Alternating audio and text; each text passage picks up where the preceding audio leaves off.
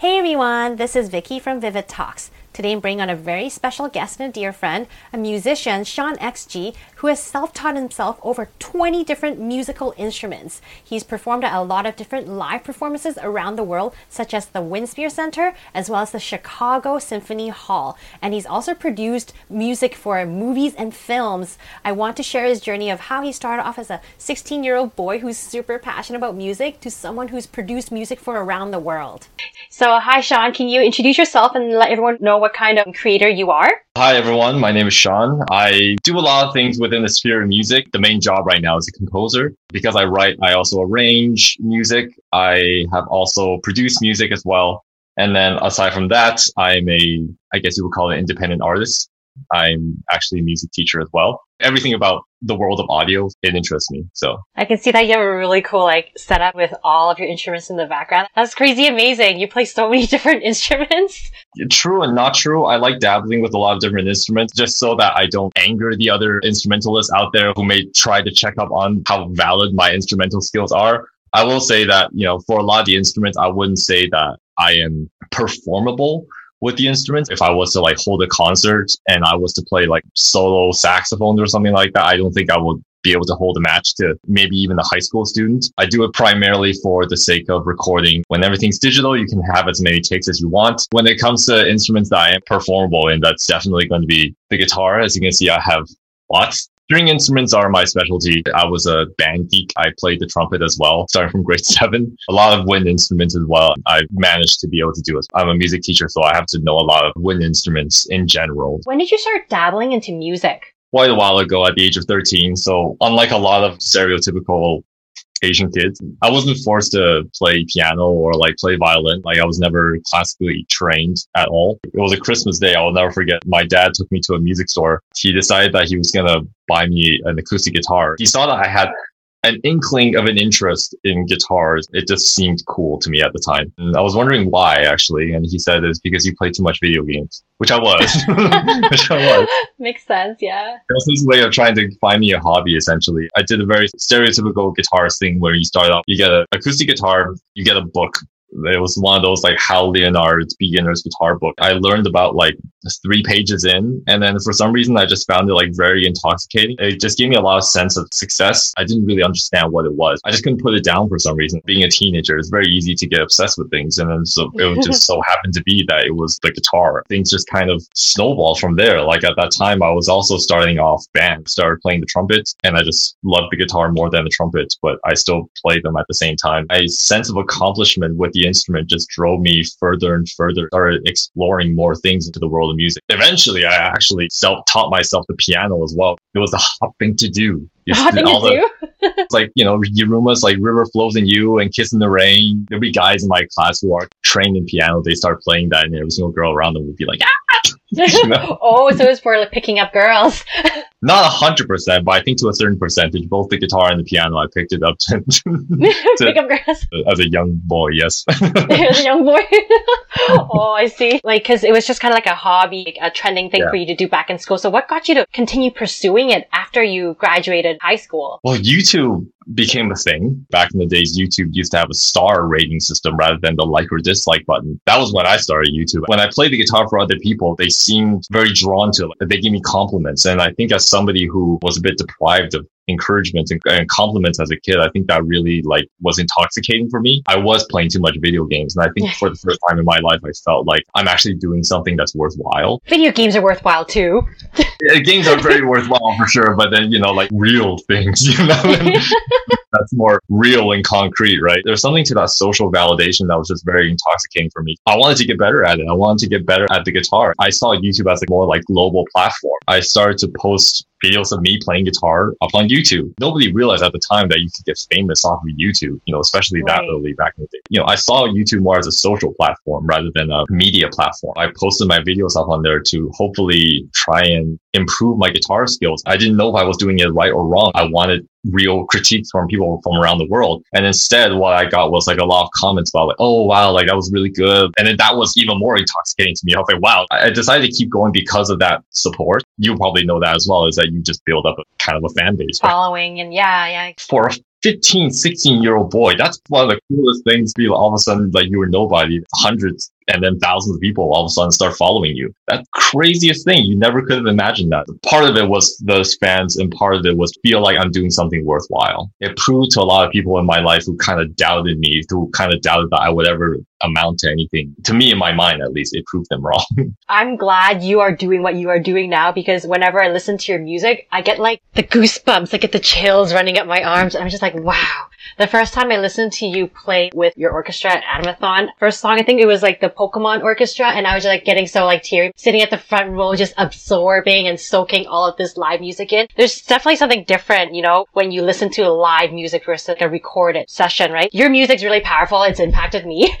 so that's why I love listening to you and your success stories. Oh, oh, thank you so much. That genuinely means a lot. It's support and like encouragement like that is probably what I would say the best thing about me doing music. Having this opportunity and now opening up my life to people from around the world and people from different professions. In terms of just life enrichment, I couldn't ask for anything better. You said you spent a lot of time on YouTube building out your branding and your reach, but you also did some like live performances too, right? Can you kind of elaborate more about that? I have to thank a lot of my school teachers because, you know, before I started doing live things, I was given opportunities within my junior high and high school to perform my instrument live. It gave me a platform to actually start to get used to playing live because obviously the first time you do everything, you're absolutely terrible at it.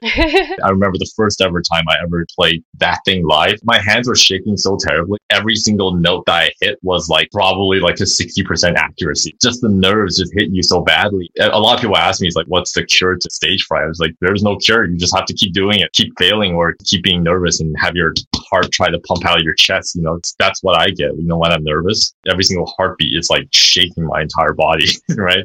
I was really grateful to my teachers for letting me make all those mistakes within school because then my first real gig was with a metal band. I know, I know. metal band. That's okay. That was a cool thing.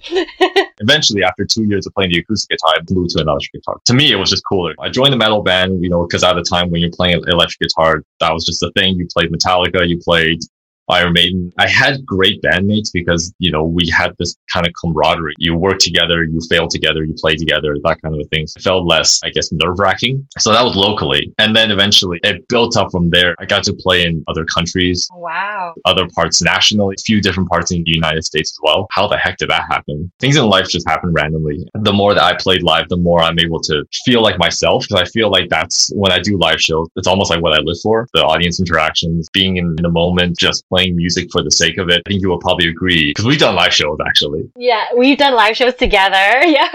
you know, when you're live, especially when you're not used to doing music live, you're thinking about all the technical things. You're thinking about, oh, I need to hit this note at this part, can't pull out this technique at this part. I'm fortunate to have done enough live shows to the point where it's given me the confidence to not worry about that and to just think about the music in general when I do it. Just have fun doing it. Two cool places I got to play yeah. live. Locally, we have the Edmonton Winspear. I believe is one of the greatest sounding concert halls in the world, actually. Oh, really? We're actually very spoiled because of it. I didn't know that. Acoustically by a Dutch guy, actually, and the acoustics are actually incredibly good. I got to play electric guitar in front of an entire orchestra probably the, one of the coolest things. And the other one was actually I got to play at Chicago Symphony Hall. Wow. That's like a symphony hall that's over like however many hundreds of years old. So what instrument were you playing at the Chicago Symphony Hall? I was playing a double bass actually. I was also playing with an orchestra as well. Congrats! That's so cool. I know, I know, yeah. That's the one thing when I look back on it, I have a hard time being humble. You can't be like, oh, that's nothing. It's not nothing. It is something, right? Yeah. I'm playing in this well-known, internationally revered concert hall, and I'm just like, how did I get here? that being said, though, if you're talking about live performances, the musician career is very, very interesting because literally when I came back from playing the Chicago Symphony Hall, I came back and I was playing at a bar in front of four people here in Edmonton. so you go from one end of the spectrum, you're literally on the other end, right? Right. They're all different experience though, right? You also like write a lot of music too. Like, is there a current project you're working on right now? There is a current project. Unfortunately, I don't think I get to share it. Oh. It's an interesting project, I'll say for sure. I think it kind of has to do with actually our realm of work. Oh, the nerdy realm. Okay, I'm really interested about that. No, I can be a little bit more specific about that. It's the weeby realm. The weeby realm. Okay, okay, got it. Taking whatever time that I can find for the longest time, I was actually focusing on, you know, other careers and other projects and things like that that wasn't my own what I really wanted was to actually write my own music from literally nothing, say things that are inspired by my own life. So that's basically what I'm working on, but it's right. a slow slog. So yeah. so can you explain to us like when you're creating like a new piece like that you're making on your own, like what's your workflow or your process for doing that? It really varies. I consider things that I write for, you know, the TV shows, the short films and things like that. I consider that to be my own songs as well. I really, really like a lot of them because I think the way that it came about was so organic. For example, like for films, we start off with a story, right? We start off talking about, you know, what the story of it is, and then I get inspired by that. It's a very Jackie Chan inspired comedy action kind of thing. And I'll be like, oh, that's really great. And I go back and I watch my favorite Jackie Chan, you know, movies. Right? Yeah, yeah, yeah. I get inspired by the kind of music that it has. There's an original song coming out pretty soon of mine called Midnight State of Mind. It's kind of a very organic acoustic guitar piece that I wrote literally in the night. Wrote it, I recorded it all in the night because wow, something came over me. I don't know what it was, and I just couldn't stop writing it. I think I stayed up all the way till like three or four a.m. to finish doing it. If I go to sleep, literally, I'm gonna wake up the next morning. I'm gonna forget all of this. You're in like your artist vibe. You don't want to like you know wreck that moment, right? It started off literally around midnight. That's why I said it's called Midnight State of Mind. It was actually a time where I was struggling with a lot of things about life. I was having a bit of an identity crisis, both musically and personally. You know, what I wanted to do with my life. Because guitar is my most competent instrument, I guess I was able to kind of express that a bit better. But I just started off as like. And I was like, that's a nice sounding chord. and then I was like, well, what can I do with that?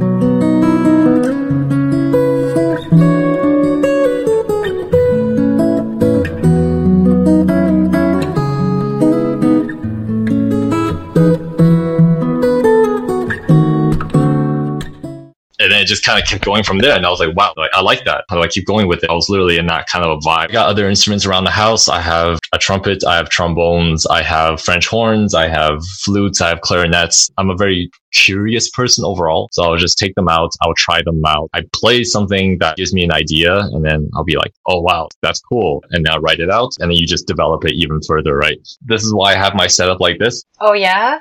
Sometimes I just like to dabble on the piano. I'll just make up things. So I don't know, like that's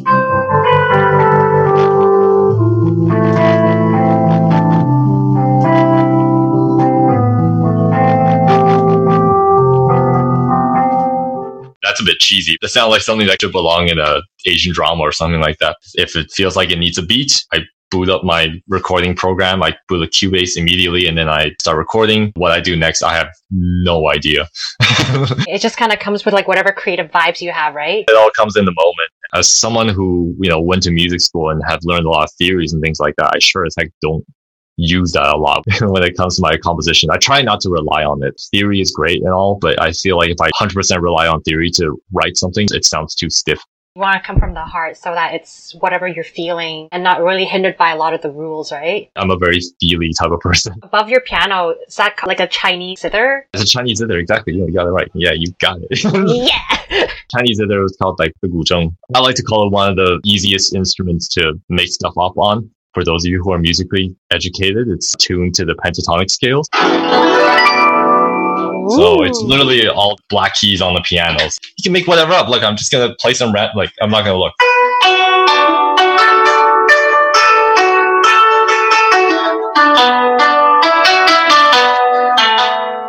What would you say would be your biggest challenge as a musician? I think I had a huge confidence problem when it came to the type of music that I write. My musical taste has been primarily shaped by pop music, music that it's very easy to find. Type of music that you learn in music school or you talk about in music school aren't always pop music. Most of the time, it'll be a jazz music school. They call themselves contemporary music school, but then you primarily do jazz things. And then another type of music school that you would go to are primarily a classical music school. Right. And so pop really isn't in the equation. And it was a bit sad for me because I think it touches a lot of people. It has a lot of potential. If you go to those kind of music schools, to no fault of the institution, but I had a huge problem with believing that what I wrote sounded good because jazz is very complex. classical music is very complex, very rich in harmony. Music institutions can make you believe that if you're not making music that's like that, then you're making trash pretty much. Oh no. If your music consisted of four chords, then you gotta have a lot more complexity to it. Sometimes your music just needs two chords maybe even one chord from time to time. And then it can be a great song. When we looked at examples of great music, we always looked at jazz music or classical music. That's kind of right. what we go to for great music, like great written music for the longest time, I would be like, oh no, I gotta make this a lot more complex. And usually it always made it sound not worse, but just not how I wanted to express it. I had a hard time getting over that mindset. And there was a bit of ego involved in that as well. I didn't feel like myself, but I feel like myself wasn't good enough. I think just recently I'm able to kind of acknowledge that no matter what you learn in your artistic journey, those are just things that you can put into your library. Right. That doesn't mean that you always have to use all of them, right? It's like a DJ. You just take the stuff that you like. If you like it, then you like it. If you don't, then you don't. It's not what other people think. Music is like highly subjective, so it's really hard to teach it a specific way. Yeah. It's your opinion then, yeah. right? There's no then right or have, wrong answer. Have, So you have to stand tall with your opinion, right? How do you do the recording part and actually like the production of the piece? Do you do it like digitally, like you record the sound and you piece things together on your computer? Yeah, I do things digitally for sure. I have a great memory for music. I can remember lyrics. I can't sing very well, but I somehow memorize lyrics a lot better than a lot of my vocalist counterparts. Oh. And I remember like notes, especially if it's short term memory. I memorize almost all of it very, very well and all the intricacies of it. I would dabble on the piano. And if I feel like it sounds good, my computer's right here. I fire up my digital audio workstation. I just immediately lay it down. And then once I lay it down, at least I have something like that's the original idea, right? Whenever I feel more inspired to take that a little bit more further, then I go back to it and I work on it. I feel like other instruments need to be in there. This is kind of why my home setup is kind of like this. So I can grab that bass if I right. feel like there needs to be a bass in there. And then in the closet is the mess of all the wind instruments. If it's really something that's just like in my head and I feel like it takes too long to kind of get the idea out, I actually just take my phone and I do a little voice memo. I sing into it, but like a melody or like a little idea or something like that. Going back to the whole composition thing, sometimes I actually hear a song and I feel like I do the thing where it's like, oh, you idiot, you should have written that song. Oh. It was a new song that just came out. How can I take the song and kind of be inspired by it? And how do I make that my own. There's a bit of a saying with composers is that good composers create, great composers steal. Oh, really? as long as it doesn't uh, violate copyright laws. right. Well, yeah, because I guess music you can't really copyright yeah. it unless it's like the exact song, right? There's a few things you can't copyright. I believe you can't copyright a drum beat. You can't copyright oh. the chord progression. There's a few things you can copyright, but there's actually many things that you cannot. that's good to know. So what would be one piece of advice you would give someone that's aspiring to be a musician? Or to write their own music? Number one is you don't know a lot of things and that's great. It keeps you humble and it keeps you improving a lot faster. I think at least that's what I feel is what helped me because I still feel at this point that I don't know anything. I'm at the mercy of my brain. So that's actually played to my advantage because then it makes me go out and actively get materials, look at different songs to try and make this project better. I think it's good to maybe keep your expectations low and always think you're terrible. Stay humble and you keep learning, right? Number two is do what you feel is right unapologetically. I like writing music for as many people as possible. There's a great clinic by John Mayer that he gives at Berklee in 2008. It's up on YouTube. I think every single musician needs to watch it. It's one of the best clinics I've ever heard. If you want to be a pop star, if you want to write pop music, it's not a dirty word. You know, it just means that you're writing music for as many people as possible. Just say you want to be a pop star. Don't be like, oh, I'm going to be indie, you know. if you're going to write music for yourself, yeah, do that, right? But, you know, at the same time, you have to think about what the game of that is, right? And number three is that when the going gets rough, just remember this loser. you know, I used to be the Asian kid with the buzz cut and the sweater vest. I had no musical talent, absolutely none. I think at one point I said I hated music. Oh, wow. Imagine turning from that kid to playing in the Winspear and in the Chicago Symphony Hall and being able to compose music for films, movies, get noticed by famous composers and being able to perform around the world and get to meet cool people because of those opportunities and, you know, getting interviewed right now. Anything can happen. So remember that loser when the going gets tough, right? You're my favorite loser. I know. oh, thank you. I guess if you want to see more, subscribe. And I have a lot of things coming up. Keep your eyes and your ears peeled. And also stay tuned for our project coming up. I know. We have our project. I think it's going to be done in the beginning of January. If you want to check out Sean's social media and information, just check out the links below. Definitely listen to some of his works at one man orchestra videos. They're really cool. Thanks everyone for tuning in. And I hope you guys got something out of this and get inspired to pursue whatever passion or dreams that you have. Thanks so much again, Sean. All your dreams.